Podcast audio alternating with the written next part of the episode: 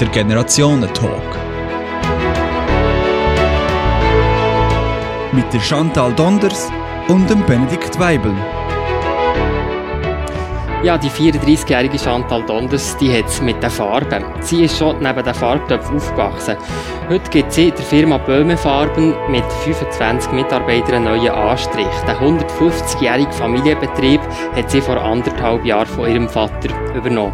Der 70-jährige Benedikt Weibel tourt heute als beliebter Referent durch die Schweiz. Auf Touren ist er auch gerne mit seiner Frau auf dem Velo. Und so richtig auf Touren gekommen ist er als Chef von SBB. Chantal Donders und Benedikt Weibel sind heute meine beiden Gäste im Generationentalk. Für die Technik verantwortlich ist Samuel Müller, am Mikrofon der Elias Rügsecker. Ja, Chantal Donders und Benedikt Weibel, was macht eine gute Chefin, einen guten Chef aus? Also, meiner Ansicht nach tut ein guter Chef schauen, dass man im Team vorwärts kommt dass man auf die Situation eingeht, auf die einzelnen Mitarbeiter und dass man auch schaut, als Chef, dass, dass in diesem schwierigen Umfeld, das wir haben, wirtschaftlich, dass eine Firma vorwärts kommt. Benedikt Weibel, was ist ein guter Chef? Ich glaube, es sind drei Sachen, was darauf ankommt. Das erste ist der Sachverstand. Man muss einfach einen Bereich, wo man tätig ist, muss man gut, sehr gut kennen. Wie, du bist schon aufgewachsen in diesem, in diesem Geschäft. Äh, ich feiere jetzt mein 40. Jahr bei der Bahn. Gleich, im nächsten Jahr. Das Zweite ist das, was man nicht lernen kann. Glaube, es ist unheimlich wichtig, dass man Leidenschaft hat. Dass man die Leidenschaft hat fürs Produkt, dass man das so überbringt. Und das Dritte, was ich über die Jahre zur Überzeugung gekommen bin, was unglaublich wichtig ist, ist, dass man in der Lage ist, sich auf das zu konzentrieren, was wirklich, wirklich wichtig ist. Also die Reduktion auf die ganz wichtigen Sachen, äh, in dem Sinne auch die Einfachheit, ist äh, von sehr grosse Bedeutung. Die drei Sachen äh, machen es von mir aus sehr aus. Jetzt haben wir schon können skizzieren, was eine gute Chefin, ein guter Chef ist. Seid ihr selber gute Chef, eine äh, gute Chefin gewesen? Chantal Donner, seid ihr eine gute Chefin? Also ich habe natürlich noch nicht so lange Erfahrung, aber ich gebe mir sehr fest Mühe, dass ich ein gutes Umfeld schaffe. Ich stimme ihm zu, die Fachkompetenz ist sehr wichtig. Ähm, ich bin immer im ständigen Dialog auch mit meinem Vater. Der ist der Seniorchef sozusagen immer und ist natürlich immer noch Laborleiter und er tut mir auch das Detail noch erklären, auf was es ankommt und tut mir auch noch so ein bisschen nebenbei führen, weil es stimmt schon, ohne Fachkompetenz kann man eben auch nicht priorisieren, was ist jetzt wichtig, was ist nicht wichtig und von dem her, ähm, mal würde ich sagen, ich gebe mein Bestes. Benedikt Weibel, seid ihr ein guter Chef von SBB? Es gibt eigentlich nur ein Kriterium, das die Frage beantwortet. Man muss, wenn man eine Chefposition übernimmt, muss man die Firma anschauen, wie ist sie denn gewesen? Und wenn man geht, muss man sagen, wie ist sie jetzt? Und entscheidend ist, was zwischen dem passiert ist. Und ich habe, ich am ersten, ich am ersten, ersten 93 bin ich SBB-Chef geworden. Ich bin Ende 06 gegangen. Und es ist klar, dass die SBB eine völlig andere Unternehmung war, äh, nachher. Und, äh, ich tue das nicht mehr zu, sprechen, oder? Weil, weil, äh, du hast gesagt, das ist ein Team, aber, aber sicher ist, dass die SBB während diesen 14 Jahre, als ich Chef war, unglaublich viel weitergekommen ist. Vorher war es ja eigentlich so das arme Kind von der, von der Schweiz. Man hat gesagt, die SBB transportiert die vier A's, die, die Armen, die Alten, die Ausgeflippten und die Auszubildenden. und heute, wenn ich in den Zug gehe, das ist für mich das Qualitätsmerkmal, da sehe ich den Durchschnitt von der Bevölkerung in diesen Zügen und das ist ein riesen Fortschritt. Ich würde sagen, wenn man jetzt die SBB anschaut, wie sie sich verändert in dieser Zeit, dann könnte man jetzt auch sagen, ihr seid ein guter Chef gewesen. Dürfen wir das jetzt so sagen? Ich sage einfach, während meiner Zeit ist der SBB sehr viel weitergekommen. Und, und wer das dann sagt, ich bin ein guter Chef, das ist dann nicht meine Sache, das sollen die anderen sagen. Aber das ist ohnehin, ich bin jetzt seit zehneinhalb Jahren äh, weg, das ist jetzt auch nicht wahnsinnig Aber 1993 ist der Chef von SBB geworden. Wie wird man Chef der Schweizerischen Bundesbahn? Wie kommt man dort her? Durch Zufall. Zufall? Klar. Schicksal? Ich bin, ich, nein, durch Zufall. Gut, das ist vielleicht Schicksal, ist nur ein anderes Wort. Aber ich sage jetzt Zufall. Es ist alles Zufall gewesen. Bei Zufall, äh, bin ich zur SBB überhaupt gekommen. Ich habe mich 1977, äh, 30 Orten beworben. Ich habe das Dossier noch habe 30 Absagen bekommen. Jetzt könnt ihr mal ausrechnen, wie gross die Wahrscheinlichkeit ist, dass ihr 30 Absagen bekommt. Und zwar für äh, stellvertretender äh, Sektionschef im Statistischen Amt Luzern und so Sachen. Und dann bin ich, wirklich bei Zufall bin ich äh, zur SBB gekommen, weil ich gehört habe, sie suchen einen in der Finanzabteilung. Man hat mich nachher in der SBB von einem Ort zum anderen gereicht. Plötzlich bin ich im Zimmer vom Präsidenten der Generaldirektion gewesen. Der, das war der zweite Zufall gewesen, dass der spontane Sympathie für mich empfunden hat. Hat mich angestellt, hat mich nachher unglaublich gefördert, wie, wie sie selten jemanden gefördert haben. Ich bin an, an Leute gekommen, die mich gefördert haben. Und nachher eine Konstellation hat. Also, dann würde ich sagen, es hat gar nicht so viel mit euch zu tun. Das erste, das erste ist, äh, der Zufall sind immer zwei Sachen, oder? Es geht die Türen auf. Und das Zweite ist, man muss erstens sehen, dass sie aufgeht, und zweitens muss man energisch reingehen, und das habe ich schon gemacht. Wunderbar. Der hat die SBB dann aus einem Staatsbetrieb in eine Aktiengesellschaft umgewandelt, wo, wo die Schweiz weiterhin quasi alle Aktien äh, besitzt. Wie hat es und, also wie hat es dann die SBB verändert, also der Prozess? Ja gut, in diesen 14 Jahren. Nur für, für gerade zu sagen, was ja die Leute zum Glück gar nicht wissen. Aber als ich Chef wurde, waren es 39.000 Leute. Gewesen. Als ich gegangen bin, waren es noch 27.000 gewesen. Wenn wir die Bewegung nicht gemacht hätten, wäre die SBB nicht mehr das, was sie jetzt ist, weil die SBB wäre in die Wand gefahren finanziell. Wir haben aber in der gleichen Zeit haben wir etwa 50% mehr produziert. Das war eine unglaubliche Bewegung, die drin war. Und, äh, und wir haben das gemacht für, für die Zukunft von der SBB. Und heute ist völlig klar, heute ist die SBB die Säule der Mobilität, oder? Man muss ja nur am Morgen hierher stehen, im Bahnhof, und mir vorstellen, was wäre, wenn die Leute mit, nicht mit dem Zug würden fahren, oder? Da, das gäbe, da würde die Schweiz stillstehen. Chantal Donders, der leitet den Familienbetrieb. Warum hat er das Unternehmen von eurem Vater übernehmen Also es ist mir äh, zum Teil in die Wiege gelegt worden, ganz klar. Die Chance habe ich gesehen wie der Herr Weibel gesagt hat, wenn man Chancen sieht, muss man so packen. Das habe ich auch gemacht. Ich habe immer gern, bin ich immer gerne im Labor mit dem Vater. Ich habe auch die Möglichkeiten gesehen, die man kann haben kann, wenn man so einen Betrieb übernimmt.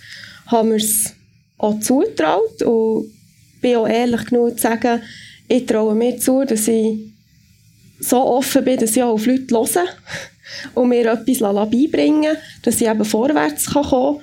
Und ähm, ja, ich habe einfach die Chance gepackt und als, als Chance gesehen und nicht als Pflicht.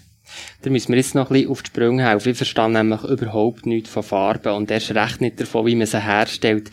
Ähm, könnte man da ein bisschen äh, erklären, wie, wie macht man Farben? Wie man Farben macht. Also grundsätzlich ähm, ist es wie Kochen.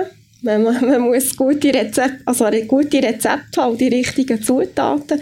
Wir sind nicht ein chemischer Betrieb, der wirklich Synthese macht, sondern wir kaufen die richtigen Rohstoffe ein, damit wir, also wir machen vor allem Farbulack für Holz, damit wir dann die richtige Farbe haben, von Qualität, dass sie auf dem Holz so richtig hat, dass es schön streichbar ist. Und dann kommt erst der Farbton dazu. Also zuerst muss man die richtige Qualität haben und dann tut man es dann einfärben. Und wir machen wirklich die ganze Entwicklung machen von schauen, dass wir die richtigen Rohstoffe haben, bis und mit zum Einfärben. Ich möchte jetzt noch mal ein bisschen auf das Thema Chefin oder Chef sein zurückkommen. Mit der ganz banalen Frage, ähm, was ist der Job von einer Chefin oder von einem Chef? Also von mir aus gesehen der Job, dass man schaut, dass die Firma für sie macht. Das ist das Wichtigste, weil äh, so tut man natürlich auch Jobsicherheit garantieren für die eigenen Mitarbeiter. Es ist äh, sehr viel planen, es ist sehr viel vorausdenken, es ist sehr viel auch delegieren, weil man kann ja schließlich nicht alles selber machen. Es ist auch kontrollieren, dass es richtig gemacht wird und eigentlich, ich denke, das Wichtigste vom Chef ist, dass man Atmosphäre schafft, wo sich die Mitarbeiter selber auch motivieren können und, mit Freude in die Sache gehen. Motivation ist ein gutes Stichwort, weil über das hat der Benedikt Weibel auch schon nachgedacht, ähm, nämlich mit eurem Buch «Endlich beginnen die Schwierigkeiten». Ähm, der setzt sich dort äh, mit den Quellen von Motivation auseinander. Muss ein Chef ein Motivator sein? Äh, ich war ja sehr viel bei den Eisenbahnen draussen gewesen und haben mit ihnen diskutiert, das waren manchmal Hunderte gewesen. Und jedes Mal hat einer gefragt, was macht ihr, Herr Weibel, für mich zu motivieren? Und ich habe immer gesagt, Motivation und motivieren muss sich jede und jeder selber. Das kann Chef nicht, aber der Chef und die Chefin die sind verantwortlich, dass es Klima da ist, wo sich die Leute können, können motivieren können. Äh, und das, das spielt eine sehr grosse Rolle. Also insofern hat man, hat man sehr viel Einfluss auf, auf Motivation, auf, auf, die, auf die Möglichkeit, die Leute haben, sich selber zu motivieren. Was ich immer festgestellt habe, ist, ist, gerade bei den Eisenbahnen, weil es viele Berufe gibt, die, die nicht wahnsinnig sexy sein, die gefährlich sind, oder Rangierarbeiter, oder? Äh, zum Beispiel, die habe ich immer äh, fast am meisten gesetzt, weil die sind, die sind ganz ruhig, sie haben unglaublich, äh, ja, Berufsstolz gehabt, sie bewindet und werden draussen und, und, und am Schluss, wenn, wenn wir mit denen zusammengehockt sind, ist jede Geschichte umgegangen, wie sie, wie sie den Wagen noch zu ihren Kunden gebracht haben. Da muss ich sagen, dass so Sachen finde ich, finde ich grossartig. Also diese Banner hat per se, äh, einen sehr hohen Berufsstolz und eine hohe Motivation. Ihr habt beide vorher schon gesagt, es ist wichtig, eben vorauszudenken. Ähm, eines von euren Lieblingsworten, Benedikt Weibel, ist ja Antizipation. Ähm, warum ist das für Chefinnen und Chefs so wichtig? Das ist von mir aus die wichtigste Fun Führungsfunktion. Äh, sich vorstellen, was alles passieren könnte und sich darauf vorbereiten. Und gerade heute, in der heutigen Zeit ist es noch wichtiger, weil wir wissen, dass es wird sich sehr viel ändern. Wir wissen nicht was. Wir wissen nicht, was kommt in Zukunft. Wir wissen nicht, wenn es kommt ich bin sicher, dass Sachen sich werden verändern, die wir uns heute noch nicht vorstellen können. Äh, also das ist äh, unglaublich wichtig. Und es gibt ja heute auch eine ganze Disziplin, die sich mit dem auseinandersetzt. Risikomanagement zum Beispiel, oder? Und, äh, und darum ist für mich einer von der, von der schlimmsten Tage gewesen, der 22. Juni. Genau, auf den habe ich 2005. Dann hat er ja nicht, nicht so gut genau. antizipiert, eigentlich. Oder? Wir haben es überhaupt nicht antizipiert. Ja. Aber was ist denn passiert? Dann ist das SBB komplett stillgestanden. Oder? Ja, dann habe ich ein Telefon bekommen. Ich bin gerade im TGW gesehen, kurz vor der Schweizer Grenze, vom Chef der Infrastruktur, dass der Strom auf dem ganzen Netz ausgefallen ist. Und wir haben ja kurz vorher Bahn 2000 eingeführt, was ich behaupte, immer noch das grösste Projekt ist, das in der Schweiz je ist durchgeführt worden. 20 Jahre lang haben wir geschafft dran, 10 Milliarden eingesetzt. Äh, am äh, 14 äh, Dezember 2004 haben wir es am Morgen um 3 äh, umgestellt und es hat alles funktioniert. Wir sind stolz auf unser Risikomanagement. Und nach dem 22. bin ich schauen, äh, wir hatten so eine grosse Mindmap gehabt mit allen Risiken, wir hatten tatsächlich die Energie nicht drauf gehabt. Das war für mich ein Wahnsinnsschock. Aber auch, ich muss sagen, im Nachhinein bin ich unglaublich froh, dass das passiert ist. Es ist auch nicht... Froh, dass das passiert ja, ist? Ja, natürlich, oder? Weil aus erstens, ich habe vorher viel schlimmer als 94 gesehen mit der Unfallserie. Da ist niemand Schaden gekommen. Die Leute haben sie auch unglaublich leger und locker genommen. Das war ein Happening. Wir sind relativ schnell, haben es nach zweieinhalb äh, Stunden sind wir wieder gefahren. Und, und ich habe heute über Risikomanagement habe ich, äh, ein wunderbares Referat und ich, ich, ich, ich kann live reden. Oder? Also sind ihr eigentlich auch froh, dass ihr etwas, was ich erlebt habe, aber, aber, es, aber es ist, oder, ich frage dem, warum haben wir das nicht gemacht? Das ist völlig klar, weil es ist nie passiert. Das zeigt auch, wie wir in der Vergangenheit gefangen sind, oder? Weil etwas nicht passiert ist, haben wir es nicht auf dem Radar gehabt. Also, und wir haben wahnsinnig viel gelernt. Also muss ich sagen, also, das ist nicht nur ein Spruch, das muss der Krise lernen. Chantal Donders, welche Krisen habt ihr ja im Familienunternehmen schon erleben Also Krisen haben wir zum guten Glück noch keine gehabt. Also was natürlich für uns eine grosse Herausforderung war, war dann der Euroschock. Da haben wir ziemlich viel Geld hier ins Sand gesetzt, weil wir haben im Jahr vorher noch voll auf den Euro gesetzt und gesagt, ja, dann kaufen wir da grossartige Rohstoffe ein. Dann haben wir wenigstens ein gutes Lager, das natürlich nicht total überteuert war.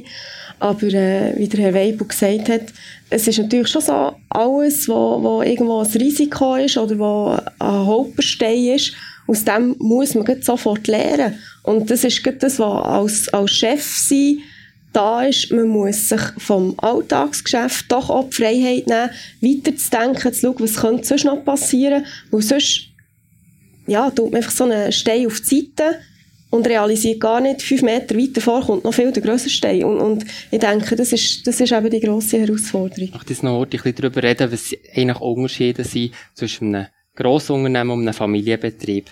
Jetzt hier eben im Familienbetrieb, Frau Donders, was, was ist aus eurer Sicht da der Hauptunterschied neben der Grösse, die ja wie auf der Hand liegt, meistens? Also ich habe jetzt nie in einem Grossbetrieb gearbeitet. Ich denke, es ist ganz sicher äh, die Schnelllebigkeit, weil man direkt am Markt ist. Jeder Kunde läutet einem mehr oder weniger direkt an, sagt, was, was läuft. Ich, ich merke auch, wenn irgendetwas in der Fabrikation nicht stimmt, dann, dann merke ich das auch sofort.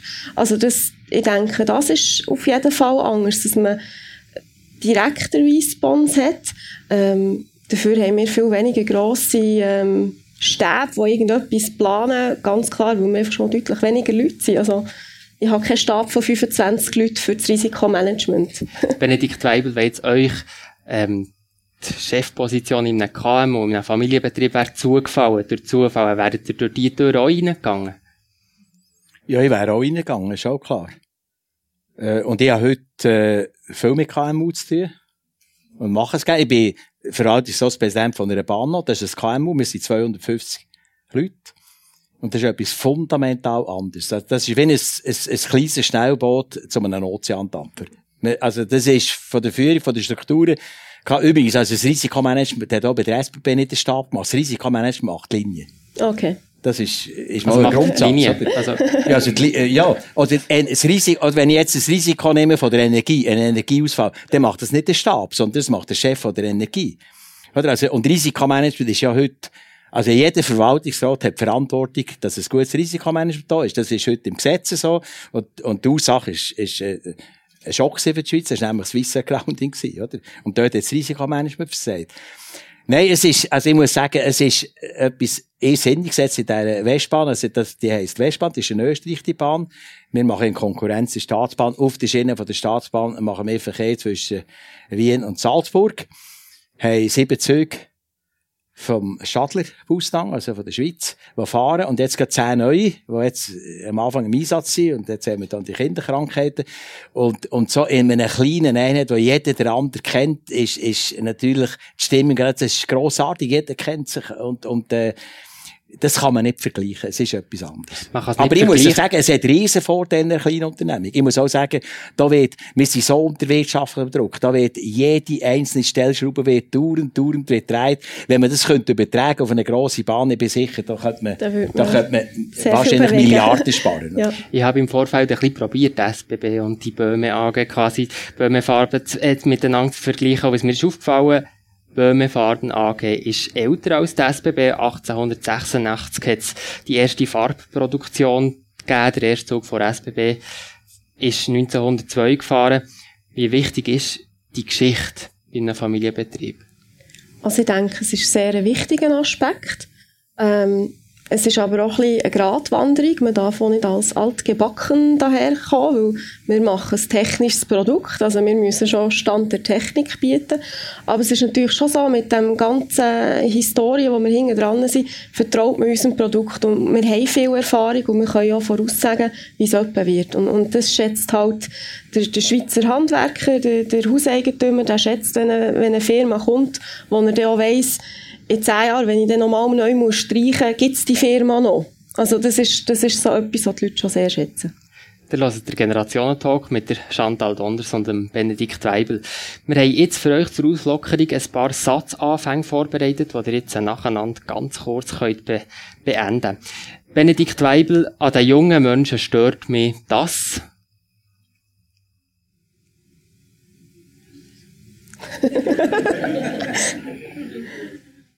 Mir stört nichts an den jungen Menschen. Einfach nichts. Einfach nichts. Chantal Donders, ein bisschen mutiger, an den älteren Menschen stört mich das. Puh, ist genauso schwierig. ähm, ich könnte jetzt auch nicht verallgemeinern. Wir probieren es weiter, vielleicht klappt es mit der nächsten Frage. Meine Welt ist in Ordnung, wie? Wenn alles klappt.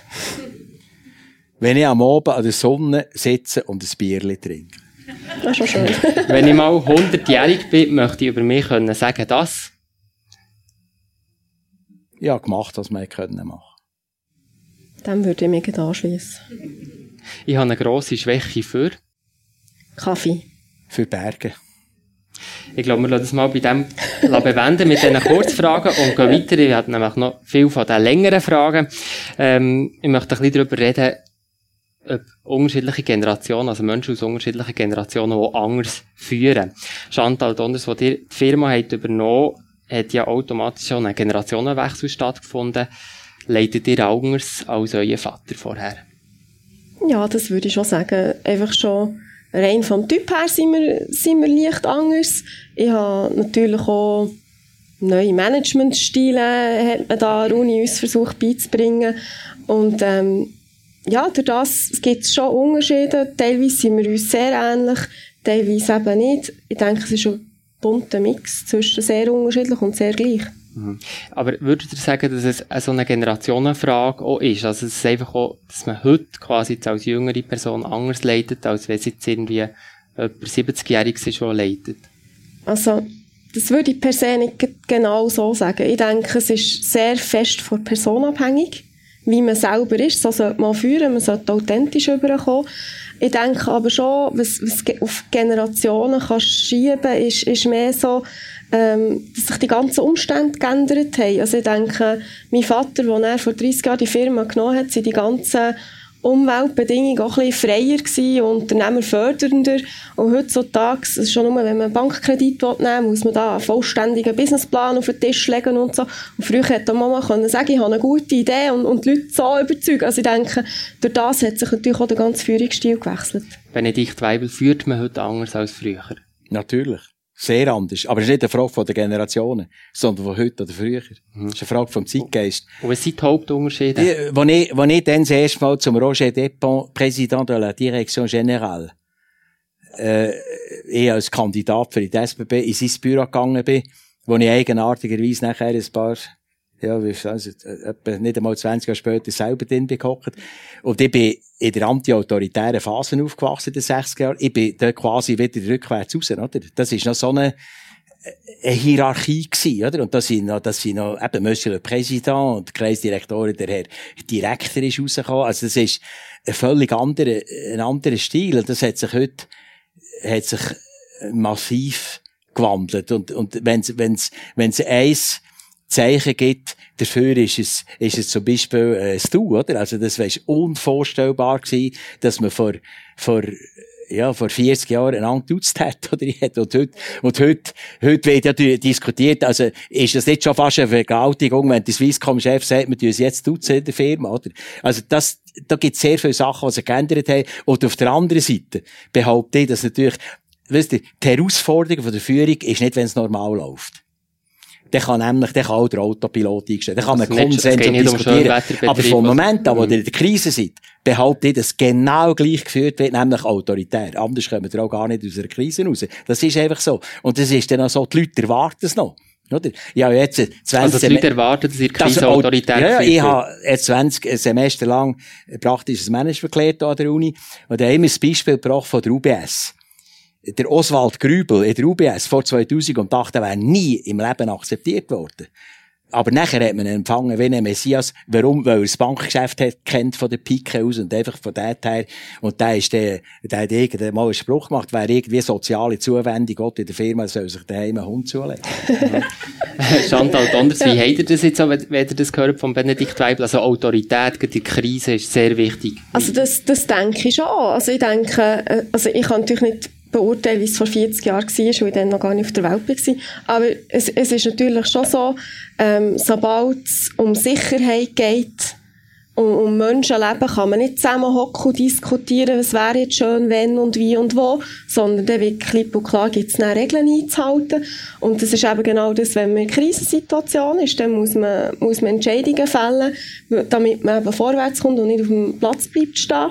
Und ähm, ich denke, das ist eben das situative Führen. Wenn, wenn, wenn's, wenn es wieder ein Regelbetrieb ist, kann man mehr auf die Leute eingehen, kann man auf das Team wieder fördern und so. Aber sobald es in Krise geht, dann muss man einfach schauen, dass, dass jeder so schnell wie möglich eine sinnvolle Arbeit geht und, und, und dass, dass man vorwärts kommt. Für den letzten Teil des Talk möchte ich ähm, einen Punkt weitergehen. Für diesen Talk habe ich sehr lang nach einer jungen Chefin gesucht. Das ist sehr, sehr schwierig, jemanden zu finden. Unter 40 gibt es kaum Frauen, die ein grosses Team, eine Firma, ein Unternehmen leiten. Warum ist das immer noch so, Chantal Donders? Also ich denke, das ist sicher auch noch eine gesellschaftliche Frage. Also es zeigt ja schon, dass man sie hier muss ansprechen muss. Ähm, ich denke, das hat einfach viel damit zu tun, dass halt auch zu einem gewissen Grad eine Entscheidung muss gefällt werden oder die Frauen das Gefühl haben, sie müssen die Entscheidung fällen zwischen Familie und Beruf. Ich denke, dass, da kann man auf beiden Seiten gibt es dort Fehler. Ich denke auch, junge Frauen, die vorwärts kommen, müssen auch klipp und klar am Chef kommunizieren, was sie sich vorstellen im, im Leben, wie sie wollen vorwärts kommen.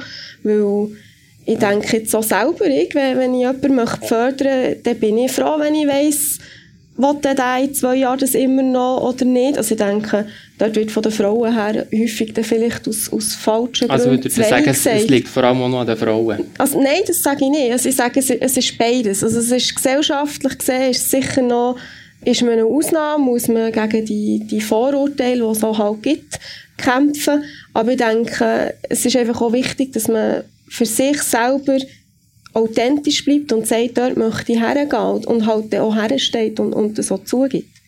Benedikt Weibel, warum gibt es so wenig Frauen in Chefetagen?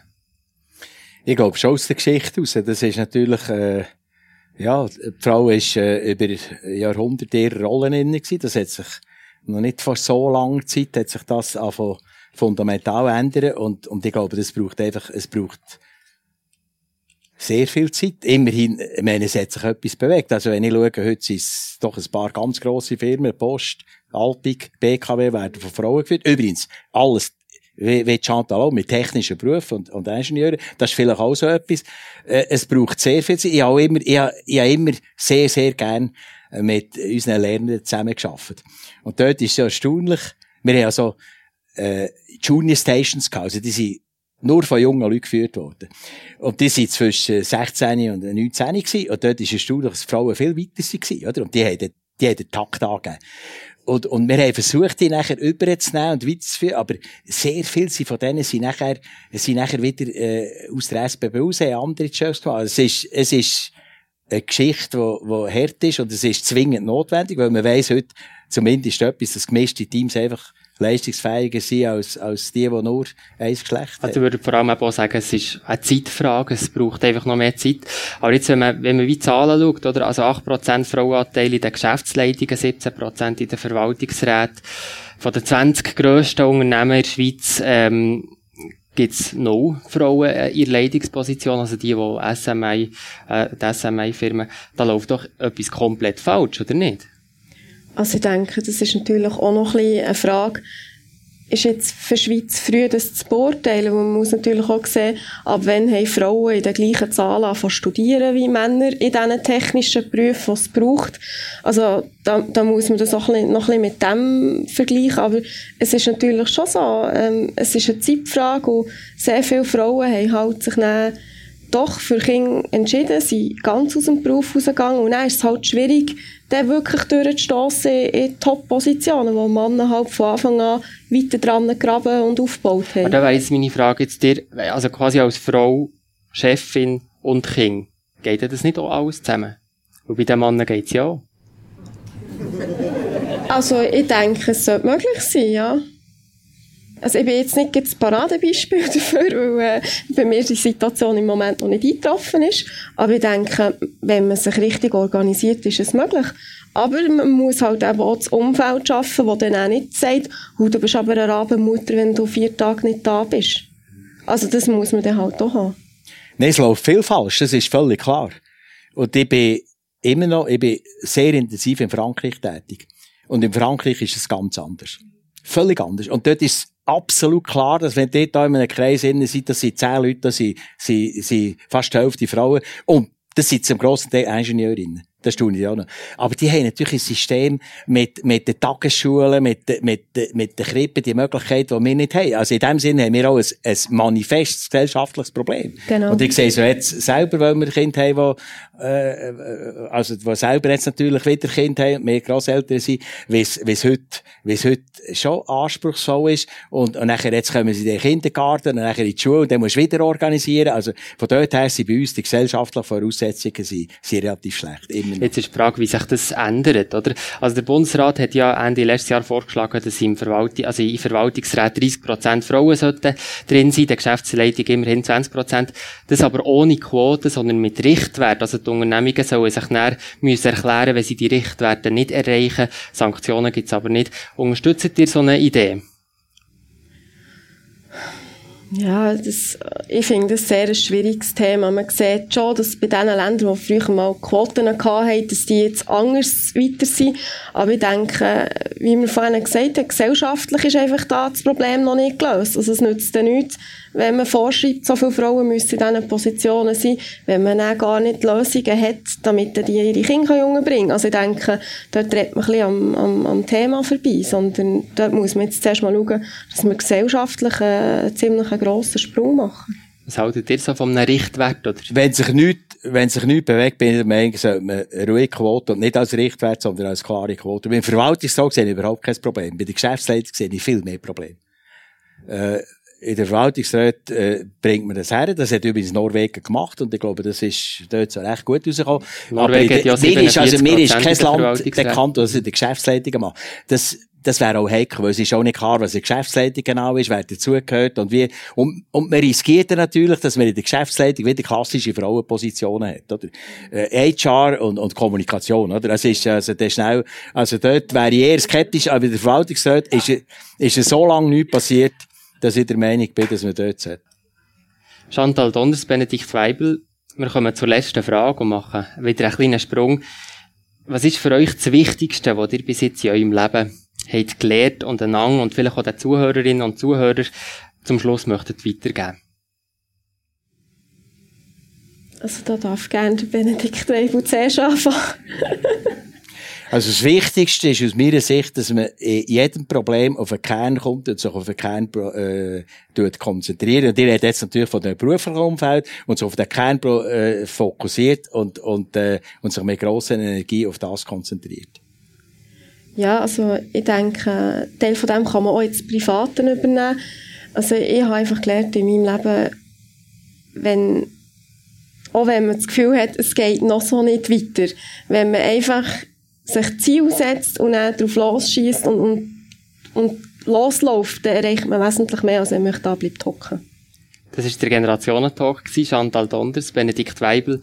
Merci vielmal. Für die Technik verantwortlich war Samuel Müller, gewesen, im Mikrofon der Elias Rüegsecker.